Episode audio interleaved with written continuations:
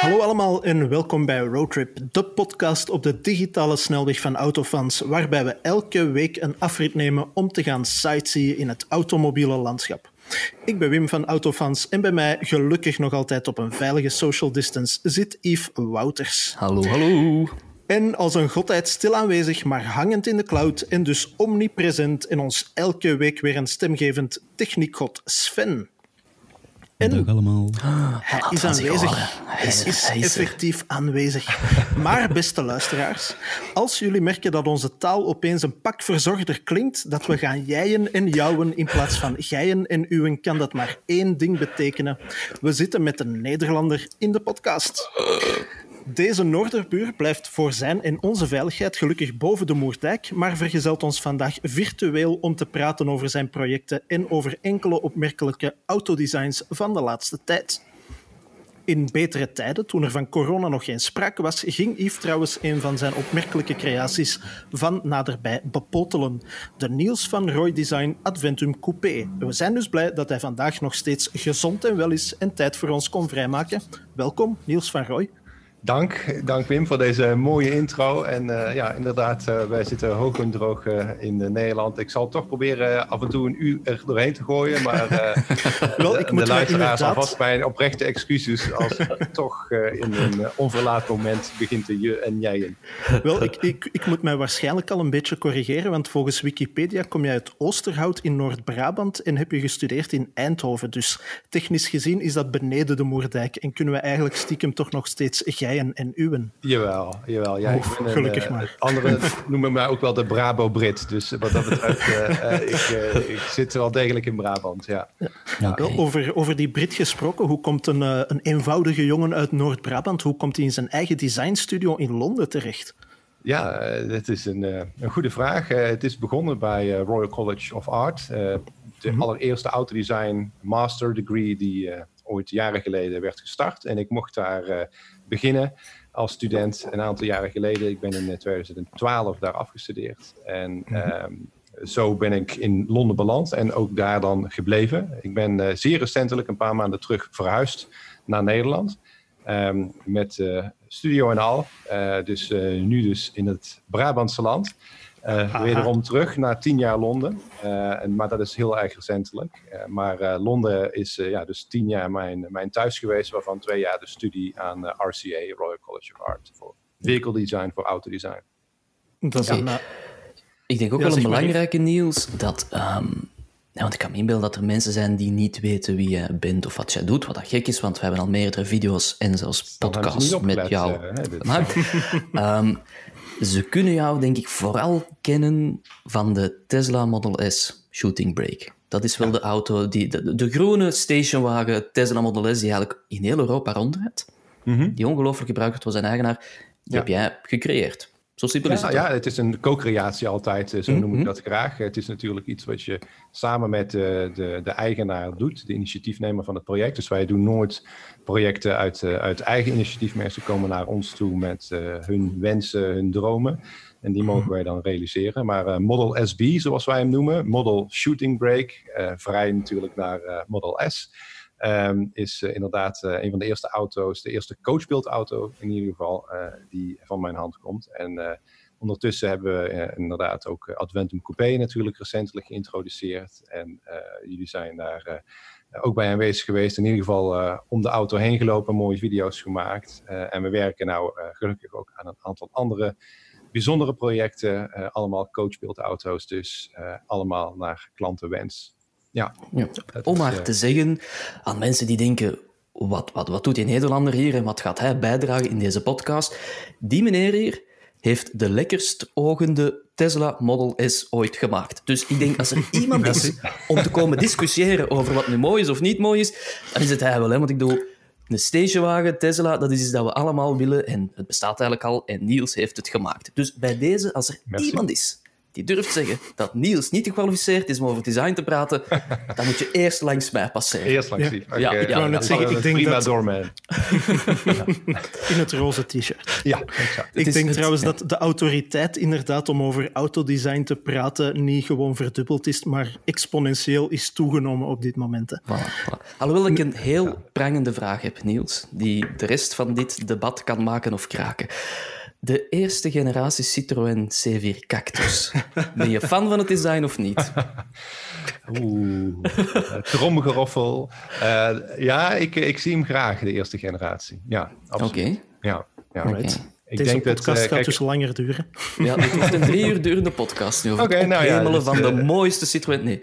Oké, oké, goed om te horen. Een man met Kijk, smaak, ik, zei het al. Ik, ik het haak gelijk in op wat je zojuist eh, riep. Ehm, eh, mooi of lelijk. En dat zijn nou juist de woorden die wij als autodesigners liever niet willen gebruiken. Mhm. Het gaat over goed of slecht. Over relevant of niet relevant design. Eh, een fantastische C4 cactus voor Citroën. eh, exact hetzelfde ontwerp. Is een slecht idee voor bijna ieder ander merk. En zo zou het moeten zijn voor iedere auto. Op het moment dat auto's eh, inwisselbaar worden, eh, dan heb je een behoorlijk groot probleem als fabrikant. dat jij dus iets creëert eh, waaraan je niet meer herkenbaar bent, eh, niet meer te onderscheiden bent. Eh, dus relevant of niet relevant? Dat is Oké, het dus we gaan het niet meer hebben over mooi of lelijk. Dat, dat wordt niet meer gebruikt. Nu, we gaan het hebben over relevant en niet relevant. Exact. We zijn corrigerend op de vingers getikt. Ja, ja. Dat vind ik mooi. Denk Dat vind ik mooi. De, de, Citroën, de C4 Cactus is relevant voor Citroën. exact. Voilà. Ja. Right. Is dat trouwens ook iets, iets wat jij doet met je designstudio voor, voor automerken? Ze advies geven rond design? Of doe je uitsluitend van die coachbuilds? Eh, ik heb dat jarenlang wel gedaan. Het is eigenlijk Mhm. zo begonnen, moet ik eerlijk zeggen. Ehm, dus ik heb eh, gewerkt bijvoorbeeld aan een project wat heette The Future London Taxi. Eh, dus een van de redenen dat ik na mijn studie in Londen bleef, was dat project. Een Mhm. project dus voor de auto-industrie en 2,5 jaar ongeveer aan gewerkt.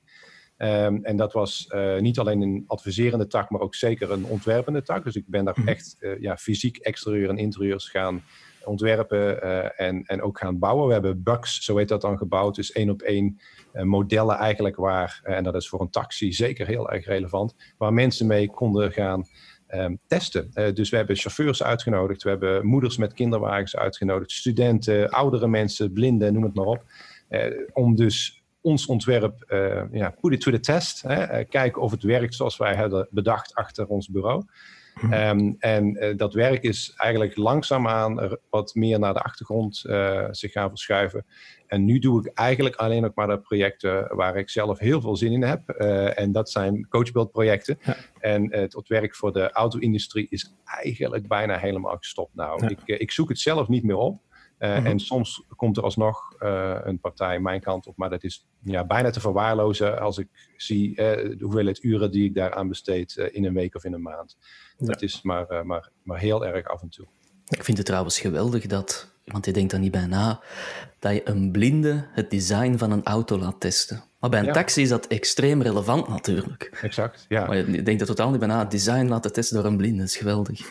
Het, het, het mooie van zo'n taxi is dat eh, de chauffeur, die zit daar, eh, zeker als het een Londense taxichauffeur betreft, eh, zo acht tot tien uur in.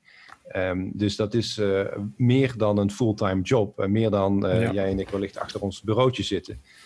En de meneer of mevrouw die achterin stapt, die zit daar ongeveer ja, vijf tot tien minuten in. Mhm. Eh, dus eh, ja, eh, vijf tot tien uur tot vijf tot tien minuten. En, en dat verschil is natuurlijk behoorlijk significant. En betekent dat de twee werelden, voorin en achterin, ook behoorlijk verschillend moeten zijn. En ehm, nou ja, dat is een, een heel interessant gegeven voor een taxi natuurlijk. Dat moet voor, voor iedereen een voertuig zijn wat letterlijk en figuurlijk toegankelijk is. En Ja. het bijzondere van de London Taxi, eh, ook de oude modellen, eh, en dan hou ik erover op, zal ik beloven, eh, is dat, eh, dat ze allemaal, zonder uitzondering, geheel rolstoelvriendelijk zijn. Uiteraard. Ja. Dus dat is behoorlijk uniek. Kijk, in, in, eh, eh, in veel landen is het zo dat je als eh, rolstoelgebruiker een busje moet bestellen bij de taxibedrijven. hè, Een Mercedes Sprinter-achtig voertuig. En dan zit je toch vrij letterlijk ook een beetje in de kijker. Hè? Eh, je mag niet mee met de reguliere auto. Nee, voor jou uh, als een DHL-pakketje achterin in een busje. het voelt onprettig natuurlijk. En als ontwerper heb ik ook zelf een aantal ritjes meegemaakt achter in een busje, in een rolstoel. En dan voel je je toch in één keer een stukje onzekerder. Hè? Je zit dus op een andere manier in zo'n auto als dat je mm -hmm. lekker achterin een, nou ja, zeg het maar, een Volkswagen Passat zit, een Mercedes-Benz E-klasse, uh, noem het ja. maar op. Hè. Dat zijn dan de reguliere taxis, noem ik ze maar even. Uh, en het mooie is dus dat die auto in Londen is inclusively designed, dus is ontworpen voor iedereen. En ja. niemand zal zich beter of minder goed voelen omdat er een, een soort B-selectie voertuig voor jou wordt gekozen. En dat is, ik denk, heel erg bijzonder, want dat is wereldwijd toch echt wel uniek ja, ik was net aan het denken, de, de, de meeste taxis op andere plaatsen in de wereld zijn inderdaad meestal E-klasses of ja, op Schiphol de Tesla Model S of uh, ja. zo van die dingen, maar dat zijn inderdaad gewone passagiersvoertuigen. Hè? Ja, Natuurlijk, ja. in een, in een tuk-tuk kan je gewoon achteraan hangen met de rolstoel. Geen dus probleem inderdaad. In die zin is dat ook wel inclusief. Zeker weten, goed, ja, daar hebben ze goed over nagedacht. Dat is waar. nu, je, je had het daarnet over, eigenlijk over het lastenboek van die Londense taxi, van waar die allemaal aan moest beantwoorden. Uh, hebben jouw andere projecten dus die Model S Shooting Brake of, of uh, die Adventum Coupé. Hoe zag dat lastenboek voor die auto's eruit? Was het gewoon de opdrachtgever die zei: Ik wil dat het er zo uitziet? Of kwamen daar meer eisen of, of wensen bij kijken? Het is altijd zo dat gedurende de samenwerking in zo'n traject, en eh, mm-hmm. afhankelijk natuurlijk van het type klant, van het type auto, maar meestal zijn we toch minimaal een jaar bezig, in sommige gevallen zelfs twee jaar.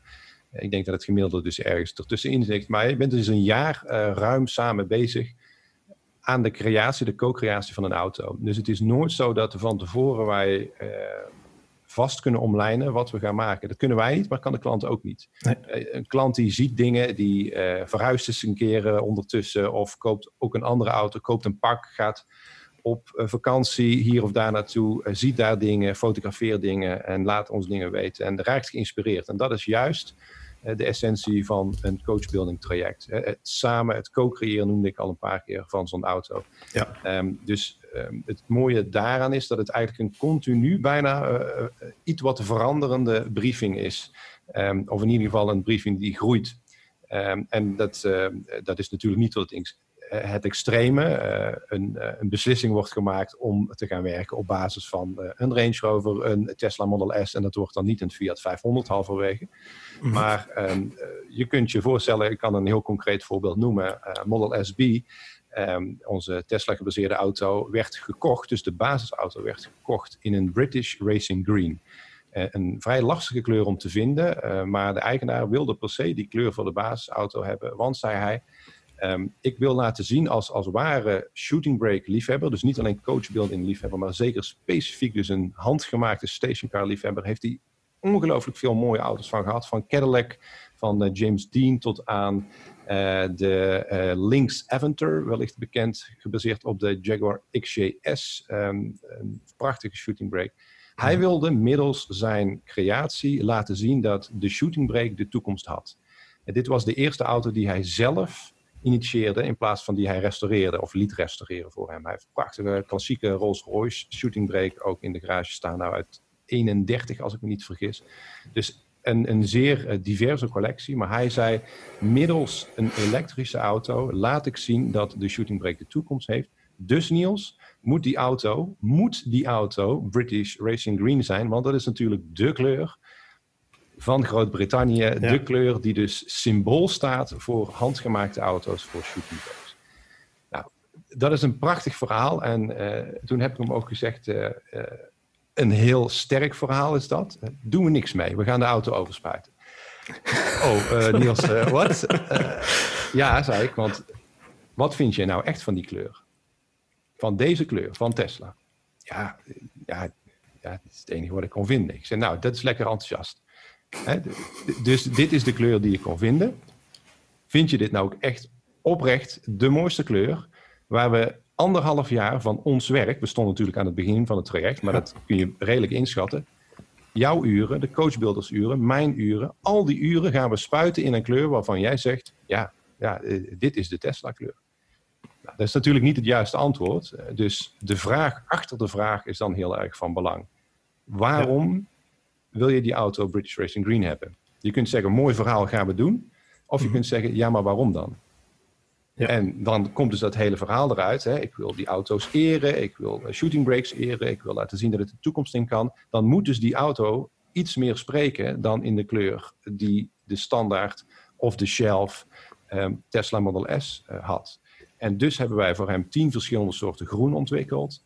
Uh, Waaruit eigenlijk dus de kleur uit is gekozen die je ziet op uh, de foto's en de afbeeldingen op onze social media. Komen ze voorbij uh, op onze website. En daar zit een subtiele uh, goldflake in. Um, het is geen uh, flip-flop extreme TVR-lak die in uh, 36 verschillende kleuren hè, op het beeld olievlek. Spijtig, exact. Spijtig nee, maar kijk. kijk, coachbuilding is, zeg ik altijd, een exercitie in subtiliteiten. Dus het gaat er niet om dat wij uh, alla een, een, een, grote Mansory bodykit laten zien. Nou, hier is echt stevig aan verbouwd. Nee, het gaat erom dat de mensen die het voertuig kennen, het oorspronkelijke eh, voertuig, het basisvoertuig kennen, zien er is ergens iets aan gedaan, maar waar. OEM Plus noem ik het ook wel. Dus de, de, het volume van de autofabrikant net een klein beetje harder gezet. Dus wat we doen met die lak is op een zeer subtiele wijze net wat beter de surfacing, de huid van de auto, communiceren. Mhm. Doordat het licht wat harder breekt, subtiel, maar net wat harder dan standaard, de highlights, dus daar waar het licht op de carrosserie valt, uh, die zijn wat goudgelig. Uh, aan de kanten waar het licht niet valt, dus de schaduwkanten, wordt de lak wat blauwer. Betekent dus geel-blauw op uh, groen. daar waar de lak breekt, waar het zonlicht breekt, zie je net het verschil. En dus is die auto net ietsje geprononceerder. Nou hebben we ook nog in die lak een zeer felle kleur groen verwerkt. echt een eh, een harde, uh, felle kleur lichtgroen. En die komt rechtstreeks uit het logo van zijn bedrijf. Het bedrijf wat hij vanaf niets heeft opgebouwd zelf. Daar ligt dus zijn ziel en zaligheid in. Is een kleur die je zelden ziet op die auto. Dus je moet je voorstellen, dat gaat bijna op de achtergrond. Op een gegeven moment vergeet je dat, als eigenaar ook. Maar dan kom je om de hoek gelopen. Je introduceerde al heel mooi, die auto wordt dagelijks gebruikt. Die man komt om de hoek lopen uh, van zijn meeting, uh, is druk aan de telefoon, ziet daar zijn auto staan, het zonlicht valt er op de juiste manier op en in één keer staat daar zijn bedrijf. De kleur ja. van zijn bedrijf. En dat is wat coachbuilding is. Gaat het uh, voor andere mensen, dus voor de niet-eigenaars van zulke auto's, omdat het dat over die exercitie in subtiliteit, misschien ook een beetje over, ja, in het Engels noemen ze dat een double take. Dus als je ergens voorbij wandelt, mm -hmm. je registreert iets onbewust en dan heb je het pas door van, wacht eens, dat was helemaal niet de standaard auto. Dus ik ja. kijk nog eens een tweede keer. Is het daar eigenlijk wat meer om te doen misschien?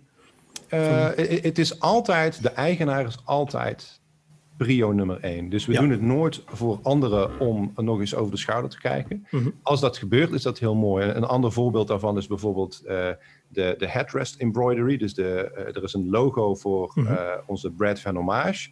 een auto waar we nu aan werken die over een paar maanden klaar zal zijn. die we overigens op onze social media op een wekelijkse basis bijna één op één de status laten zien van het project. Mhm. Op het Alcantara van de hoofdsteun van de carbon fiber stoelen van die auto is ton sur ton, dus blauw op blauw. Het is een blauw Alcantara uit de racerij. Zeer subtiel een logo, een outline van de Brad van Hommage geborduurd.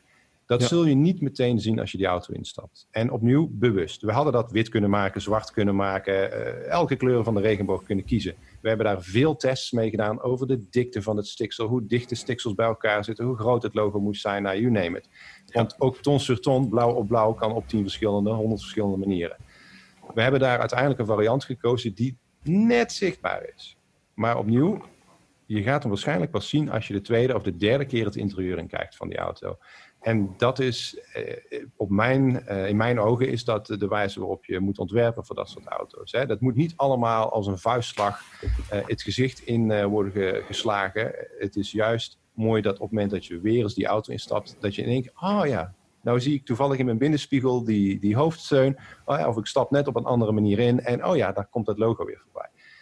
Het zijn allemaal herinneringen voor die eigenaar aan het traject waar we samen door zijn gegaan. Ja. En uiteindelijk is dat traject, dat ontwerptraject, vaak belangrijker, merk ik, voor die eigenaren dan de uiteindelijke auto. Het, het eindresultaat, het, ja. het verhaal is groter. En ik weet ook nog, ik heb met jou net pre-lockdown nog een gesprek gehad waarin de vraag gesteld wordt wat is nu het verschil tussen een tuner en een coachbuilder. En ik heb dat laten bezinken een paar mhm. maanden, na jouw uitleg ook. Ja. En ik ben eigenlijk tot de vaststelling gekomen, of het idee gekomen, dat voor mij nu het echt grote verschil, want je zei het daarnet ook nog, dat een tuner, die maakt een product om aan mensen aan te bieden. En een mhm. coachbuilder, die maakt een product met een persoon. Ja. Je doet het voor iemand die persoonlijk is komen vragen, ik wil dit. Terwijl een tuner, mhm. die creëert een soort bodykit om te verkopen. En wie het wil, neem maar mee. Die mag het hebben, ja. Ja, voilà. en dan, dan denk ik ook... Graag, ja, ik vergelijk het altijd graag met een, een maatpak. Uh, mijn, mijn pakken zijn op maat gemaakt voor mij. Ik draag altijd driedelige maatpakken. Op het moment dat jij, Yves, of jij uh, weer mijn pakken zou aantrekken, dan, uh, ja, dan gaat het niet werken. Dat ziet er niet uit. Het is niet voor jouw lijf gemaakt. Mm. Mijn ene arm is wat korter dan de andere. mijn ene schouder staat wat hoger dan de andere. mijn tailor, die, die snapt dat. Die werkt daar om me heen. En het zit mij als gegoten. En eigenlijk is dat bij Coachbuild auto's exact ook zo. Uh, Ja, jij kan mijn pak aantrekken. Uh, nou ja, goed, uh, dan heb je een pak aan. maar pas echt volledig appreciëren kan je de, de, de, de craftsmanship als het op jouw lijf is geschreven. En als jij de route van de allereerste kennismaking tot aan hè, het, het, snijden van dat pak en de eerste testfit allemaal hebt doorlopen, want dan leeft dat pak ook voor jou veel meer dan zo als het voor mij leeft. Het is mijn, mijn route met mijn tailor of jouw route met jouw tailor die je hebt doorlopen. En het is veel belangrijker dan dat pak aan zich.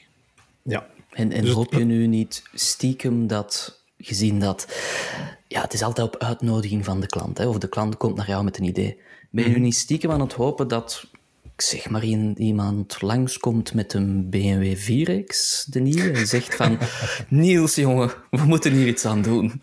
Aan die grill. Help mij, red mij. Heb je dan nooit, nooit dat gevoel bij auto's gehad van oh, spijtig dat niemand hiervoor langskomt om dit op te lossen? Eh, nou ja, het, het kan altijd natuurlijk. Eh, dat is het mooie inderdaad eh, van, van wat we doen. Dat we de wensen die mensen hebben eigenlijk bijna altijd wel tot uitvoering kunnen brengen. En uh, ja, eh, dat zou kunnen zijn uh, inderdaad een op de 4-serie gebaseerde coachbeeld. Ja, waarom niet? Want laten we zo eerlijk zijn, Niels. De nieuwe grill van de BMW 4X gepast. Ik ga niet mooi of lelijk zeggen. Ik ga Goed, heel relevant of niet relevant? Ja, gepast of niet gepast. Wat, wat vind jij er eigenlijk van, als een, vanuit een designstandpunt? Ja, ik, eh, ik heb de vraag wel eens vaker gehad recentelijk. Er zijn uh, wat meer journalisten die uh, mij hebben aangeklampt en zeggen... Niels, wat is er in hemelsnaam allemaal aan de hand? Mm. Um, en mijn antwoord is dan ook hetzelfde als dat ik aan die mensen heb gezegd. De grill is niet het probleem ik heb moeite met die grill. Ehm, mhm. Maar uh, het, is, um, het is als volgt. Hè? Laten we de mens als uitgangspunt nemen. Um, beeld je in, uh, dit is wellicht wat politiek incorrect, uh, maar beeld je een, een verschrikkelijk lelijke persoon in. Ik kijk naar Wim, ja, ga verder. Ga verder. en gelukkig ben ik maar op deze manier in beeld en niet verder. Oké, ja, ja. Ja, dus, dus we hebben het beeld. Uh, mm -hmm. en, uh, en dan gaan we het uh, hebben, niet over hoe die persoon wellicht wat vaker naar de sportschool zou moeten gaan om dat hele lichaam wat verder af te trainen. Maar dan gaan we het hebben over dat de eyeliner niet helemaal lekker om het oog heen staat. Mm -hmm. Het hele lichaam is het probleem.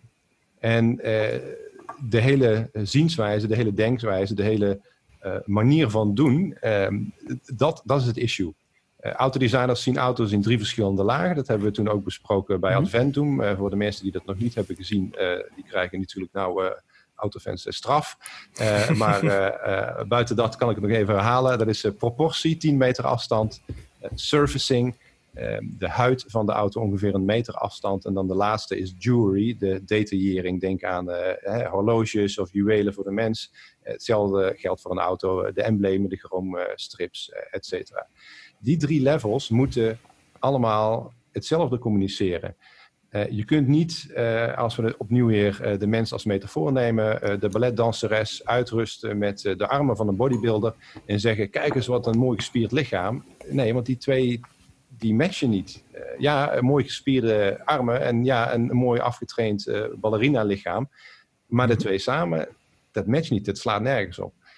Dus eigenlijk moet iedereen een stapje terugnemen en die drie-serie is goed bekijken. Want uh, ik heb. Vier-serie. De, ja. De vier-serie, ja, ja, uh, is goed bekijken. Uh, want um, er mist wel meer aan die auto waarvan je zou kunnen zeggen: ja, waarom is er gebroken met de rechte schouderlijn, die voor de eerste keer dus niet is toegepast op een BMW sinds het allereerste begin? De allereerste drie uh, serie, wat dan feitelijk ook natuurlijk nu de vier serie uh, is geworden, uh, had altijd die rechte schouderlijn. Typisch voor BMW, niet saggy, dus niet hangend. Nu hangt die raamlijn op de schouderlijn. de Hofmeister-knik is weg. nou ja, iconisch voor BMW natuurlijk. De um, Corona, of de Corona, de, de Angel Eyes. Um, uh, hoe noemen ze het ook weer? De, dat de de, ja, dat heet toch ook de, de corona... Corona, ja, ja, ja, de corona-ringen. Je mag dat woord zeggen. Je mag dat woord zeggen. Zo, zo zie je maar dat de dingen toch in één keer een andere lading kunnen krijgen. Ja, ja, ja. Uh, maar maar die, die, die dubbele ronde koplampen, die zijn ook weg. Mm -hmm. En natuurlijk moet je altijd innoveren als merk, maar je moet je afvragen dat op het moment dat je alles overboord gooit, Um, ben je dan buitengewoon onzeker over je eigen merkidentiteit? Denk je dat je het uh, 60 jaar verkeerd hebt gedaan? Um, wat is er aan de hand? He, het straalt een zekere onzekerheid en twijfel uit over alles wat door, door jou is gedaan, al die jaren, al die modellen. En dat is in mijn ogen een veel groter probleem. Uh, het feit dat de servicing, dus die huid van de auto, um, volgens uh, BMW wat preciezer is, nou ja, uh, so be it. Uh, ik lees hem zo niet.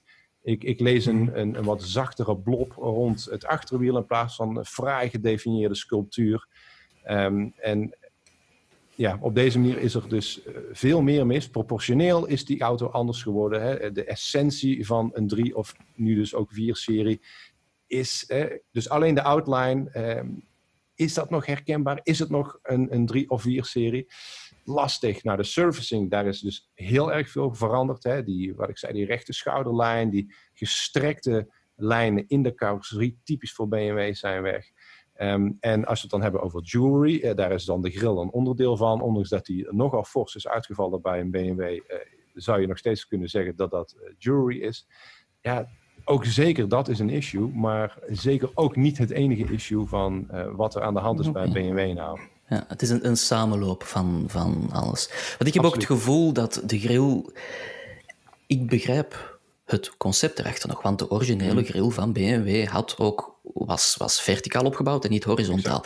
Nu, ja. wat ik me aan stoor aan die wagen als absolute design leek, is dat we de laatste 15 jaar vanuit een design-technisch standpunt extreem hebben ingezet op breedte. Alle ja. lijnen werden ge ge getekend, geschetst om meer breedte optisch te creëren. Ja. En dan plots twee verticale slappen naar boven, mm -hmm. die breken enorm met de, het optische breedte dat de wagen gegeven wilt worden. En, en dat mm -hmm. oogt wat raar. Nu, los van, dat is mijn totaal amateuristische visie op die wagen. Ik vind het wel interessant wat je ook zei. Um, ja, het echte BMW is daar weg, maar je moet als merk ook innoveren. En waar is dan die dunne lijn? Is, is ja. het probleem nu een beetje dat ze gewoon al het water weggegooid hebben? En hadden ze beter stelselmatig wat water weggedaan en wat bijgekapt om het te vernieuwen? En, mijn, en... Uh, mijn grote uh, held bij BMW is altijd uh, meneer Chris Bengo geweest. En, Kijk, die en had... daarom mag Niels in deze podcast verschijnen.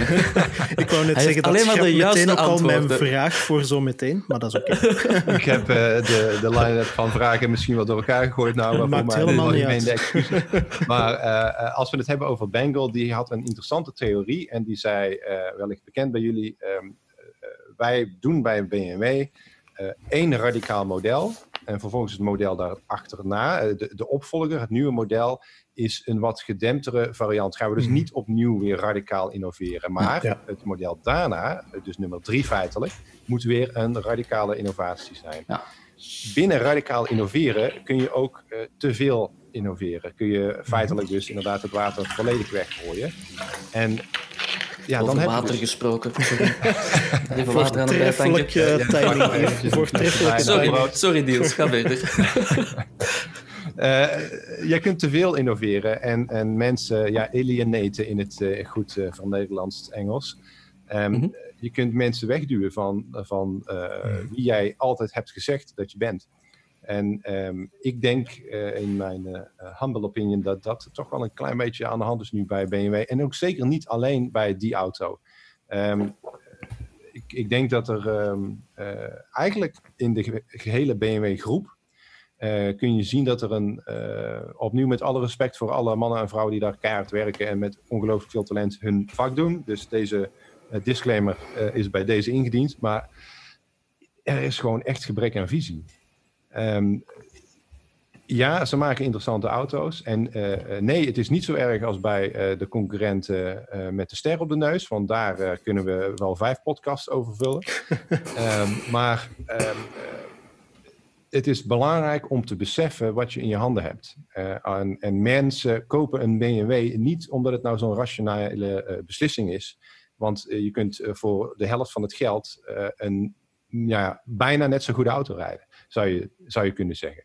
Um, En nou ja, ook de, de nieuwe 1-serie is proportioneel gezien bijvoorbeeld gewoon echt heel erg slecht. Gewoon slecht. Niet eens minder goed gelukt, maar gewoon slecht. Um, zet er de eerste en de tweede, de, uitgaande in serie naast. Uh, die hadden fraai gestrekte lijnen, horizontaal opgezet, hadden een lange motorkap die laag zat, hè, dus laag bij de wielen. Uh, nou ja, de huidige auto is in vergelijking met, uh, met die eerste en de tweede generatie van de 1-serie bijna een MPV geworden. Zo hoog dat die motorkap staat. Um, onderlinge samenhang van uh, de verschillende graphics. Uh, dan gooi ik er wat vakjargon tussendoor. De down-the-road graphic, dat zijn de, uh, alle graphics samen in de neus. Dus de ogen van de auto, de koplampen, de mhm. grill, maar ook de grills daaronder. Hè, de, de air intakes onder in de bumper. Al die graphics samen heet de down-the-road graphic. En um, de, de, de, de, samenvoegingen van die graphics, die moeten, net als bij een mens, de ogen, de oren, de neus, de mond, eh, die zijn niet maar gewoon wat lukraag geplaatst. Die moeten hetzelfde verhaal vertellen. Hè. Denk aan die arm uh, op de balletdanseres van de bodybuilder. Als ik uh, in het fraaie gezicht van Yves de ogen van een jonge dame projecteer, dan zullen mensen toch denken, oh, wat is daar aan de hand? Hè? Die twee zaken, die matchen niet. En um, dat is ook weer bij deze auto, de huidige 1-serie, gewoon niet zo lekker gelukt. Het zijn onsamenhangende graphics, uh, heel erg druk ook. Er gebeurt ongelooflijk veel in de service transitions, uh, ook maar weer een vakjargon, dus de overgangen binnen de huid van de auto. Hè, dus van element naar element uh, zijn er overgangen, service transitions. En die, ja, die, die zijn er bijna ingebeukt in het kleinmodel. Um, en juist BMW, ook onder Chris Bangle, die uh, ongelooflijk veel kritiek heeft gehad altijd, die service transitions waren 100% onder controle. En de hele servicing eigenlijk. En wat mooi is om te noemen, is de zogenaamde flame servicing. Uh, is het ooit genoemd door een journalist. Dat was dus de benaming eigenlijk van de servicing van BMW in het tijdperk van Chris Bangle. En uh, het mooie aan uh, zijn uh, ideeën was dat feitelijk je kon een BMW, of het nou een Z4 was, of een 1-serie, of een 7-serie, of een 5-serie uit die tijd, je kon enkel aan de huid van die auto, zonder dat je een grill zag, zonder dat je mhm. achterlichten zag, een BMW herkennen. En dan doe je het goed. Want dan heb je dus buiten die eenvoudige, feitelijk, down-the-road graphic, hè, de ogen van een mens, iedereen herkent jou aan je ogen neem nou eens die ogen weg en neem een onderdeel van jouw lichaam en mensen moeten jou daaraan herkennen. Dat, dat, dat is zoals je het moet zien. Dus dat was bij BMW waanzinnig onder controle, onder Bengal. Het waren auto's die zo uitgesproken waren in hun servicing alleen, dat het onmiskenbare BMW's waren. Kom daar nou eens om bij de huidige reeks auto's. Ik hoor mensen zeggen, ja, hij is een beetje Aston Martin-esque. ook de 8-serie, de grote coupé. En dan zeggen mensen, dat is een compliment. Eh, het ziet eruit als een Aston Martin. En op welke wijze is dat dan een compliment? Ja. ja. Kijk, het gaat er niet om dat die Astons uh, twee, drie, tien keer zo duur zijn als een BMW. Hè, hetzelfde werd ook gezegd over de Ford Mondeo. Oh ja, dat is een beetje een Aston Martin grill. Mooi. Nee, niet. Ford, Ford maakt fantastische auto's. Mhm. Maakt waarschijnlijk afgelopen 15, 20 jaar sinds de eerste Focus uh, gewoon de best rijdende hatchbacks. By far. Altijd komen ze hoog in die tests uit. Dus moet je laten zien Wij zijn Ford, wij zijn daar trots op. En alles wat een klein beetje lijkt op welke auto dan ook, of het een uh, Aston Martin is of, of een Kia, dat maakt niet uit. Nee, je moet jouw merk, jouw merk-DNA, jouw verhaal vertellen middels design. Dat doen wij in coachbuilding ook. Hè. Model SB, om daar even een bruggetje naar te maken. Achterin uh, bij het chroom, dat is zoveel uh, rijker in zijn uh, sculptuur. Dus daar zit zoveel meer sculptuur in het chroom dan kan in massaproductie. Middels design laten wij daar zien aan de kenners: dit is een handgemaakte auto, want dit kan niet in massaproductie. De facetrand die rondom de spoiler loopt bij die auto is 90 graden naar binnen toe. Is één geheel. Kan niet in massaproductie. Gaat scheuren als je dat in een matrijs uh, wil stampen eh, onder hoge druk. Gaat aluminium scheuren of, of welk metaal dan ook. Ja. Wij kunnen dat doen, want wij maken de auto's met de hand. Dat is ons verhaal. Nou, wat is het verhaal van BMW? Dat moet, of welk merk dan ook opnieuw, dat moet in al die verschillende lagen van design tot uiting komen.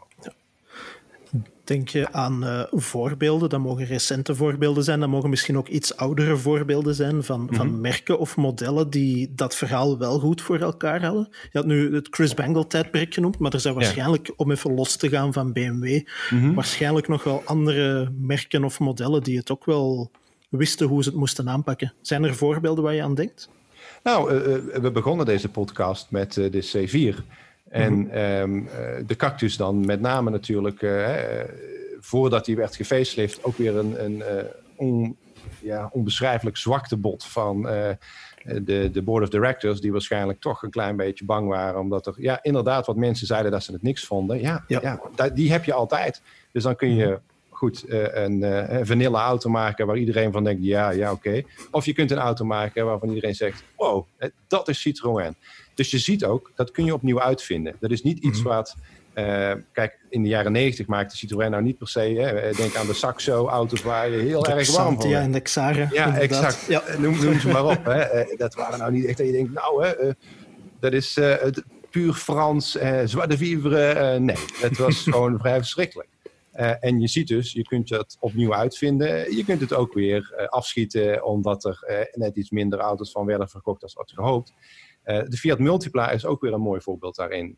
Mm Ook weer als het gaat over een zwakke board of directors die zich dan uh, verkeerd uh, laat informeren door misschien een aantal journalisten of een paar klanten die zeiden: ja, ja, nee, maar in vergelijking met mijn uh, zilvergrijze Safira 1.6 vind ik de Multipla net iets te uitgesproken. Ja, nee, maar het is wel een auto die tien keer beter rijdt, die veel beter in te zetten is voor jouw gezin, waar je makkelijker kan instappen omdat de deuren hoger zijn, meer schouderruimte hebt omdat de zijkanten rechter zijn. Nou ja, goed, ik kan hier een, een podcast of twee over vullen. Um, maar uh, je ziet dat, dat er veel voorbeelden zijn waar dus in de huid van de auto, ook die multiplaat, een heel bijzondere huid, heel rijk, -hmm. heel zacht, heel toegankelijk, um, die dus louter daaraan te herkennen is. Ja. Um, dus er zijn legio voorbeelden en de een is wat extremer dan de andere. Mm -hmm. Je kunt Volkswagen noemen, hè, zeer precies zeer fijn gedefinieerde surfacing, waarmiddels ze dus laten zien, dit zijn technisch hoogstaande auto's. Dus het is lastig om, om zeer fijne surface transitions te maken. Um, zij hebben daar een specifiek procedé voor uitgevonden, waarmee ze, waarmee ze uh, metaal uh, ook opwarmen tot, tot zeer grote, uh, hoge temperaturen. En, en eigenlijk met een soort bijna gesmolten metaal dan de carrosseriepanelen kunnen vormen. Vooral uh, voor de auto's wat hoger in het segment. Bij Volkswagen wordt dat toegepast. Maar daar zie je dus aan, dat, dat kan eigenlijk niet, zou je kunnen zeggen. Hè. Uh, je kunt zo precies niet de vormen in het metaal maken. Maar mm-hmm. Volkswagen laat zien dat het wel kan. en vooral vertelt dus hun verhaal over precisie, over German engineering. Ja. Nou, er zijn legio voorbeelden waar het gelukkig goed gaat ook.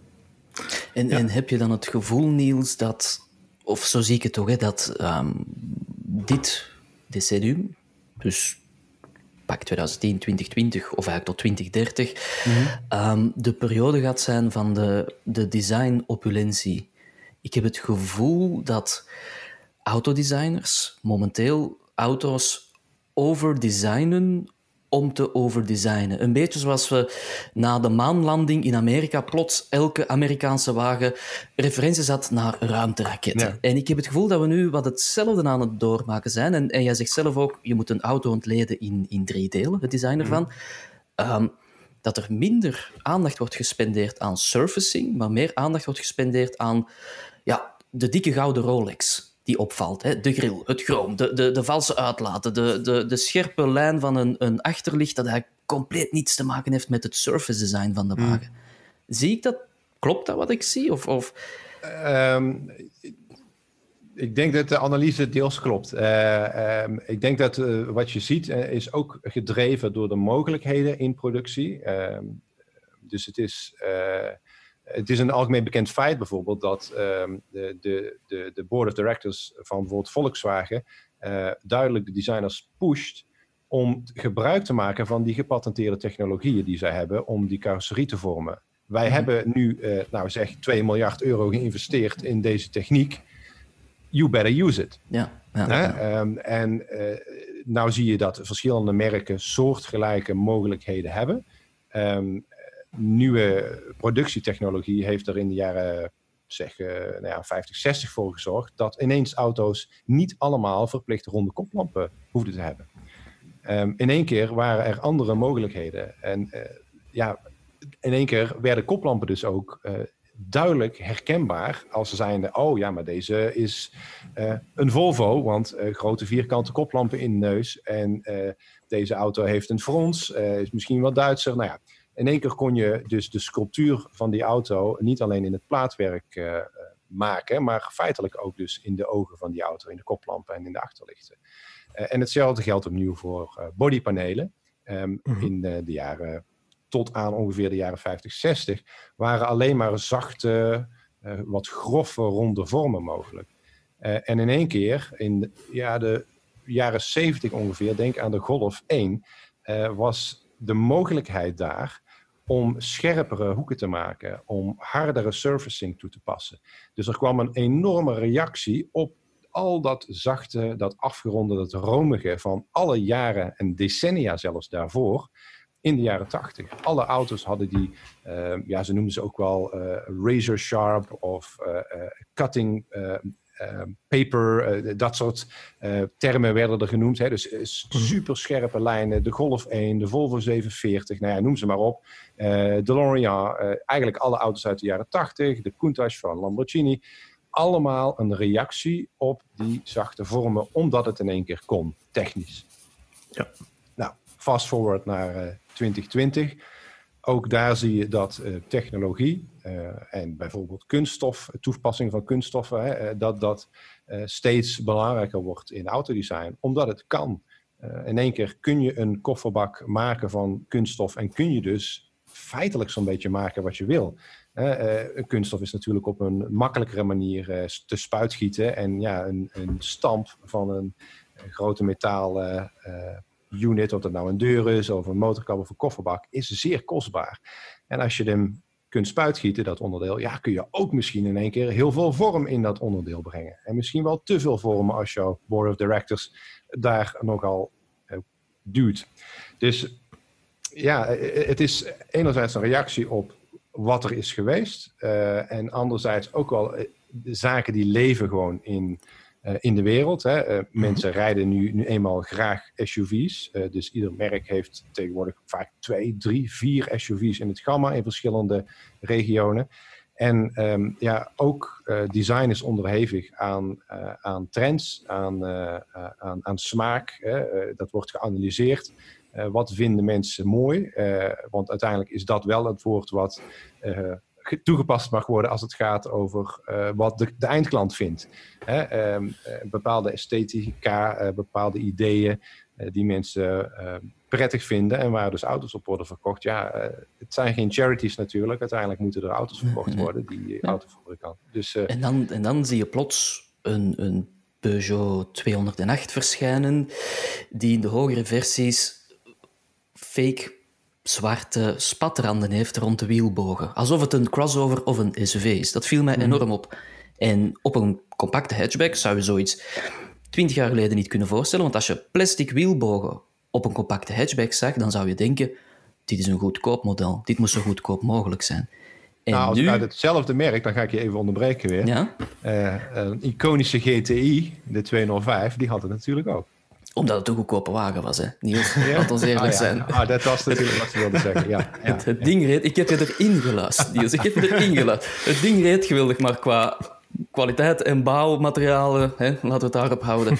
Uh, nee, maar ik, ik noteer dus eigenlijk dat we zitten met zo'n technische designvrijheid momenteel. Mm maar dat komt niet altijd design ten goede. Ik bedoel, dat is het equivalent van, en ik denk dat ik zelfs al in de podcast gezegd heb, mijn vrouw een menukaart te geven met 26 bladzijden. Ja, dat is te veel. Het, het is te veel. Als je te veel keuze krijgt, dat komt niet altijd je eindkeuze ten goede. Nee.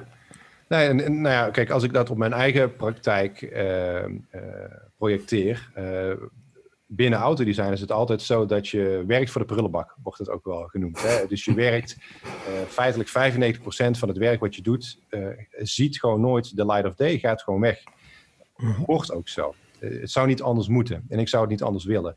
Je moet experimenteren, je moet heel veel doen, zodat je 100 schetsen naast elkaar kan bekijken, 100 ideeën naast elkaar kan bekijken en ze kan toetsen aan elkaar, maar ook aan die Bijbel, hè, het merk DNA, uh, de core van het idee. En kan kijken wat is nou relevant. Um, als we het hebben over Adventum Coupé, de auto uh, die jullie hebben bekeken. Um, we hebben het ook gehad over die uh, tankvulopening achterin. Waar mensen, als ze interesse hebben in die auto, ook kunnen zeggen: Nou, ik wil graag een opengewerkte opening hebben. Zoals op de Series 1 ook werd toegepast. Hebben we ontworpen. We hebben zelfs drie varianten ontworpen. Uiteindelijk, voor de eerste auto hebben we gezegd, doen we niet. Want we hebben al die volledig tiekhouten vloer. Want we hebben al uh, nou andere zaken. En je moet dus altijd die keuze durven maken. En ik denk, uh, het is lastig om te zeggen, mensen vragen wel eens aan mij, wat is nou de Niels van Roy Design signatuur? Um, en eigenlijk wil ik dat die er niet is. Want het is mijn klant, uh, of dat nou een, een OEM is, hè, een grote autofabrikant, of een klant voor coachbuilding, geldt overigens voor iedere autodesigner, die zou je niet moeten kunnen herkennen aan zijn of haar hand. Want het is altijd dat merk-DNA, of die klant, die eindklant, die is leidend. Maar mijn signatuur zit hem veel meer in het conceptuele, hè, in, het, uh, in het toetsen van wat wel of niet relevant is. Onze Adventum Coupé heeft niet een snelle daklijn, omdat ik ervan overtuigd ben dat een SUV nooit een sportieve auto kan zijn. Zelfs niet met die 5 liter V8 die er bij ons in zit, die supercharger. Uh, zelfs niet al, al, en dat kunnen we doen, al zet je er 100 pk bovenop, en dan heb je het over 600 nog wat pk naar SUV. Hij gaat hard recht vooruit, maar het is nooit een auto die op de Nürburgring wat dan ook gaat presteren. Dus ben daar eerlijk over. Vertel het eerlijke hm. verhaal. Ik ben daar een groot voorstander van. Want uiteindelijk wordt daar het, het, het eindobject beter van. Wij kunnen zeggen, het is de beste SUV die je kunt krijgen op de markt. Kunnen we heel eerlijk over zijn. Je zit achterin zo ruim, je hebt zoveel glas, veel meer glas dan in de reguliere vijfdeursauto, want daar heb je natuurlijk allemaal eh, pilaren en stijlen. Um, dus je zit volledig in de openheid. Je kunt heel makkelijk naar buiten kijken. Uh, glazen dak, grote glazen ruiten aan de zijkanten. Dus je zit heel prettig met heel veel licht in het interieur. Dat maakt die auto zo bijzonder, zo comfortabel. En dat was ook wat de Series 1 zo goed maakte. Dat was niet een auto die heel hard ging of die een bochtenridder was. Nee, maar het was gewoon de beste SUV, een van de allereerste SUV's van de wereld, die zijn job gewoon buitengewoon goed deed. Dus dat pure verhaal, dat is wellicht waar je mij aan kan herkennen. Dat ik altijd zoveel mogelijk ga voor die eerlijkheid en die openheid over wat het doel is met het ontwerp. Dat zou ook eigenlijk moeten gelden voor autofabrikanten, maar uiteindelijk zitten daar zoveel mensen aan tafel, marketing, uh, de board of directors, zit er een chief designer in de board of directors of niet? Kan hij dus zijn of haar visie pushen richting um, de rest van de board en dus het verhaal zuiver houden over die auto? Nou ja, je hebt heel veel variabelen daar, dus het lukt niet altijd om ja. het verhaal zo zuiver te houden als, als dat ik het kan doen, omdat we natuurlijk met veel minder mensen aan tafel zitten. Ja. Nu, uh, ik kijk even op de klok, Yves. Ik heb het gevoel dat we Niels van Rooij sowieso nog eens moeten terugvragen voor een drie uur durend hoogcollege over ja, autodesign. Met, met, Niels moet je gewoon op weekend gaan. Dat is heel simpel, maar goed. Lijkt me inderdaad ook. Nee, ik wou het nog even over twee dingen hebben voor we finaal gaan afsluiten. We hebben het mm -hmm. maar heel even ter sprake gebracht. Ik denk helemaal in het begin van de podcast. Maar Niels, uh, de Brad van Hommage, kun je daar nog iets meer over vertellen? Want ik weet op het einde van de video die Yves bij jullie heeft gemaakt, mm -hmm. Was dat, stond dat project nog maar net in zijn kinderschoenen, denk ik. Maar um, Of was je nou, er nog niet zo heel lang mee bezig? Maar je kunt het alleszins wel volgen op YouTube, op jullie Facebookpagina, op social media enzovoort. Nou, we zijn er een jaar of twee al mee bezig. Oh, dus ik laat het moet aan jou weer al corrigeren. um, maar, uh, dus we hebben, ik schat nou uh, een kleine, nou nog net geen 80, denk ik, weken aan updates op uh, onze website staan. Dus als mensen -hmm. echt geïnteresseerd zijn in het volledige verhaal, dan ja. kunnen ze daar naartoe, nielsverhooy.com. Um, uh, en daar kunnen ze uh, echt het hele traject vinden. Dus vanaf de aanschaf van de auto, de basisauto, waarom die auto, waarom die motor, waarom die layout, technische layout, ja. dus V12 voorin, een handbak, al dat soort mm -hmm. zaken. Uh, dan naar de volgende stap, dus het bekijken van de hardpoints, hè, de zaken die we al dan niet gaan veranderen, tot aan uh, de eerste schetsen, het kleinmodel, het coachbeelden van de auto, wat met de hand wordt gedaan door partners waar ik mee werk, het bekleden van de auto, ook weer door partners. Ja. Dus het hele verhaal staat online, inderdaad ook op YouTube. iedere week introduceren we twee nieuwe video's over autodesign, soms onze -hmm. eigen projecten, soms analyseren we uh, een auto uh, van Fiat Panda tot aan Jaguar uh, XJ en alles ertussenin. Ja. Um, dus ook daar gaan we heel uitgebreid in op de materie. Ehm, die auto is nu vrij ver klaar voor een coachbeelder, hè, voor een, mm -hmm. een autodesigner in het traject. maar het is ja, nog, nog lang niet klaar, zou je kunnen zeggen, voor een reguliere productieauto. We zijn nog wel een paar maanden zoet. Maar we zitten echt aan het einde van het traject. Nou, ja. de body is geheel klaar. Um, het interieur wordt nu uh, klaargemaakt voor de bekleder. Um, dat is allemaal uh, groot, complex, grote stappen. alles met de hand gemaakt. Die auto laten we enkel de vooruit origineel. En alle andere bodypanelen gaan of zwaar op de schop. Of -hmm. worden vrij letterlijk van de auto gezaagd en gaan volledig opnieuw in aluminium met de hand geklopt, zoals ze dat 100 jaar geleden deden. Um, handgemaakt dus weer terug op die auto. Ja. Zeg Niels, als, als enkel de vooruit origineel blijft, ja. Uh, waarom neem je dan... Ik weet niet dat ik het merk mag zeggen van de originele wagen? Uh, van mij mag dat. Uh, of dat merk uh, daarmee eens is. is laat, het op, laat het houden op een Italiaans merk dat meestal rode wagens bouwt. Ja, hè? Ja. Waarom neem je dan een model daarvan en niet gewoon een Fiat Panda om de breadfan op? Ik weet de achterliggende historie, ja. maar als je zoveel verandert, dat is toch waanzinnig? Is absoluut waanzinnig eigenlijk. Het, het, uiteindelijk gaat het om dat um, opnieuw het hele verhaal relevant is. Dus we, mm -hmm. ik, ik, hou van eerlijke, open verhalen. Uh, vandaar ook de reden dat ik heb gezegd toen uh, in overleg natuurlijk met mijn klant. Maar uh, mogen we dat niet helemaal integraal online zetten? Dat is ongehoord. al, al zeg ik het zelf, ik kan mezelf niet te veel op de schouders kloppen. Maar binnen automotive design is alles natuurlijk hè, shrouded in secrecy, zeggen ze dan in Groot-Brittannië. Ja. Dus het is allemaal geheim en soms ook wel begrijpelijk. er gaan enorme investeringen in om. Maar soms is het ook gewoon een klein beetje too much. En ik denk dat het interessant is om mensen een kijkje in de keuken te geven. Dat verhaal vertellen we ook. Hè? Dus de reden van uh, die basisauto. Nou, uh, de auto die in de jaren 60 is gemaakt, waar dit een hommage, een ode aan is, werd gemaakt op een GT. een, een auto die was gemaakt voor op de straat met een prachtige V12 voorin en een handbak. De auto waar wij het werk op mogen baseren voor de klant is eigenlijk een soortgelijke auto in, in zijn concept. Dus het was eigenlijk de, de return, de terugkeer van dat merk naar een auto met een V12-motor voorin in plaats van achterin en een handbak. Want ook daar weer heel bewust, uh, de uh, facelift van de auto die wij gebruiken had uh, een van de allereerste gerobotiseerde flip, flippers achter het stuur, flappy pedal gearboxes. Ja. Niet relevant voor deze conversie. Dus we zijn teruggegaan naar de klik-klak, de gated shifter. en dus de eerste auto die dat voor dat merk weer deed sinds 25 jaar al bijna afwezigheid in dat specifieke gentleman racer segment. Dus dat is de reden ook weer daar hebben we echt eh, even over gedaan voordat we de juiste auto, de juiste keuze als basisauto hebben gevonden. Ja, ik denk dat ik de tips begrepen heb over welke auto het gaat. Ja? nu, uh, dan zijn we aangekomen aan, aan, onze afsluiter. We hebben telkens een uh, hele lichte afsluiter op het einde van elke podcast. Die heet mm -hmm. de defenestratie. Yves is nog altijd op zoek naar naar de betekenis van dat woord. Nog altijd niet gevonden. Nee. Voilà, kijk eens aan. Ik blijf zoeken. Ik blijf zoeken, Wim. Ik blijf zoeken. Voilà, doe maar rustig voort. Het is een klassieke afsluiter. Ik gooi gewoon twee dingen op waar we geen fan van zijn of waar we ons lichtjes aan ergeren. Ja. Eén van de twee mag vakkundig het raam uit worden gedefenestreerd en het andere houden we over. Ja. Heel simpel. Uh, deze week hebben we gewoon gekeken naar dingen waar we ons lichtjes aan ergeren in autodesign.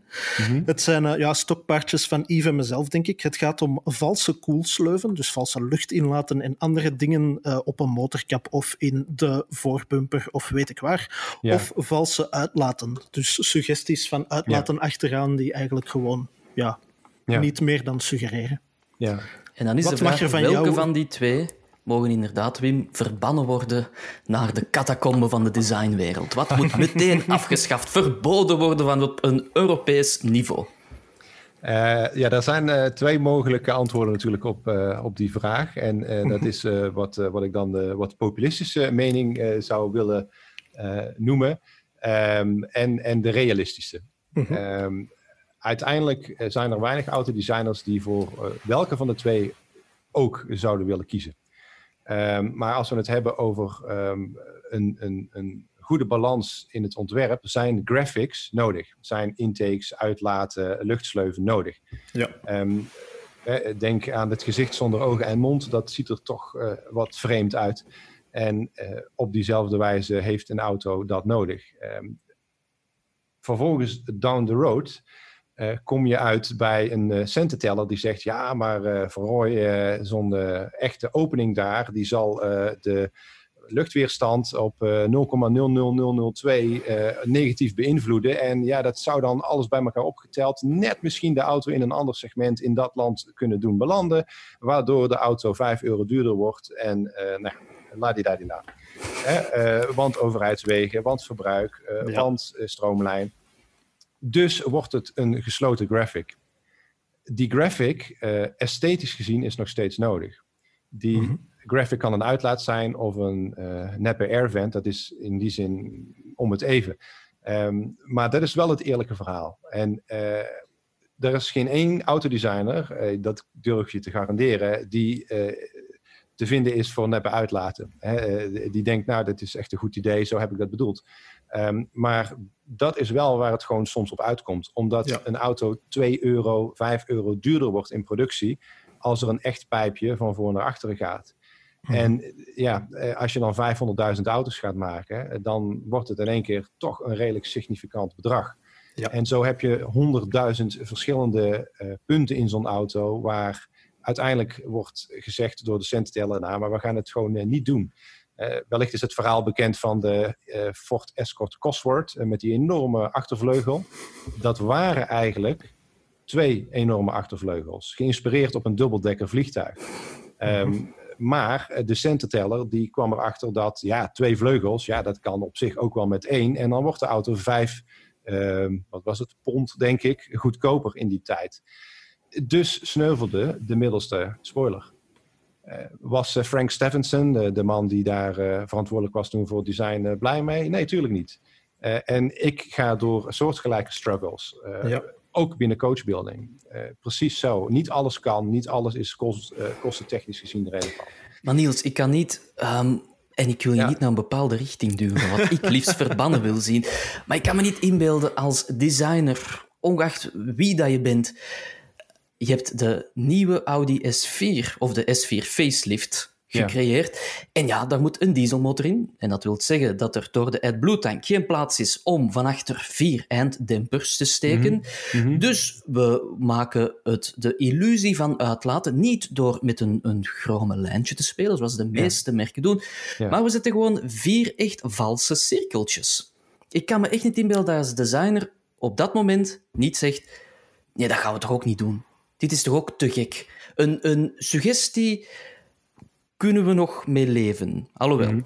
Maar gewoon vier valse uh, eBay-cirkeltjes ja. erop plaatsen. Dat is toch compleet ridicule? Ik, ik, durf je hier ook wel uh, te zeggen dat er buitengewoon veel gefrustreerde autodesigners rondlopen. Waarschijnlijk. dit, zijn, Waarschijnlijk. dit, zijn allemaal uh, verloren battles. Mm -hmm. Zo'n ja. hele auto is een continue battle tussen cententellers, tussen board of directors, tussen de marketeers en autodesigners en, en nog vele anderen. Hè. De productietechneuten die zeggen, ja, maar als we nou dat lijntje net een centimeter omhoog of omlaag, dan wordt de matrijs niet zo kostbaar en wordt het makkelijker voor ons om hem te engineeren. Uh, is die sneller in elkaar te zetten in productie, ongeveer 10 seconden sneller, wat dan op 100.000 auto's weer dit of dat betekent. Ja. Dus er zijn zoveel verschillende battles die worden gevoerd en je verliest er wel eens een. Dat is, dat is niet meer dan normaal. En ja, dat zijn dan de battles die worden gezien. Hè? want mhm. het is heel obvious dat dat een dichte uitlaat is. Mhm. Maar ik, ik, durf je te beloven dat er uh, nog veel meer battles zijn verloren waar niemand, uh, waar geen haan naar krijgt. Ehm, ja, dat is, uh, dat is het leven van de autodesigner. Het gaat niet over rozen, helaas. En het, ja, het artificiële, moet ik ook wel weer zeggen, is niet iets van de laatste tijd. Dat wordt wel vaker geroepen. Maar ga maar eens terug naar de, de rocket ships die je zojuist ook noemde. Um, ja, er zijn geen auto's met uh, raketmotoren, althans uh, niet in massaproductie. Um, en uh, ze zagen er wel allemaal zo uit in de jaren 50 en 60. met, met uitlaten op bijzondere plekken die geen uitlaten waren, met allerlei intakes, ook allemaal nep. Dus ja, niets nieuws onder de zon daar. Nee, nee, absoluut niet. Maar kan ik dan concluderen dat jij niet kan of durft kiezen, Niels? Tussen welke van de twee dat je het ja, stiekem het lastigste vindt? De, de, kwaadste, ja, kijk, eh, eh, dat is een hele lastige. Ik, ik begrijp uh, dat de uitlaten zijn natuurlijk ook omdat ze uh, werkend te zien zijn tussen aanhalingstekens. Hè, er komt rook uit of er komt geen rook uit. dus dat is nog duidelijker vaak dan, dan een luchtsleuf in de motorkap van een Mini Cooper S die is ook mhm. hartstikke nep. Daar, daar zit niet het kleinste gaatje in. Dat is gewoon een mhm. graphic op de motorkap die die auto beter doet ogen. En geen enkele autodesigner is opnieuw blij met die oplossing. Maar ja, ja is, is die minder erg? Eh, omdat je niet ziet dat daar geen lucht in gaat. Hè? Uh, de uitlaten die nep zijn aan de achterkant, daar gaat geen lucht uit. Uh, ja, ik, ik vind het een lastige keuze. Ik, ja. ja ik Laat ons kan zeggen, ik kan zeggen de uitlaten, keuze Laat ons misschien een derde keuze het raam uitsmijten. Niet zozeer de, de valse koelsleuven of de valse uitlaten, maar de valse werknemers bij automerken die designers niet de vrijheid geven om te maken wat ze willen. Kijk, dat is een opmerking naar mijn hart. Dan is het natuurlijk makkelijk kiezen. Ik vind dat een... Uh, eruit met de demonen, eruit. be gone, devils, be gone. They shall not pass. Ik vind dat een, eh, een hele mooie, gefundeerde beredenering om uh, niet te moeten kiezen uit een van onze twee uh, dilemma's. Het is ook meteen een mooie aanleiding om je binnenkort nog eens terug te, terug te vragen, Niels van Roy. Ik wil jou alvast heel hard bedanken voor de tijd die je aan ons gespendeerd hebt. Dank u wel. dat is heel graag gedaan. Ja, mooi. De uurtjes vloeien. ja, ja, ik probeer het. Ja, blijven oefenen. Ja. Alright, uh, Yves, jij, jij bent uh, bedankt. Ik ga gewoon zeggen, jij bent bedankt voor de ja, aanwezigheid weer al elke week. Het was plezant, hè? Nou, ik kies echt wel voor de chapementen, hè. Chapementen weg, hè. Die Geen auto, van die valse auto laten, weg. Doe het. Weg ermee. Maar goed, hè. Oh. Voilà. Alright, dit was een roadtrip voor deze week, dames en heren. Bedankt voor het luisteren of als je via YouTube kijkt, bedankt voor het kijken en tot volgende week. Tot ziens.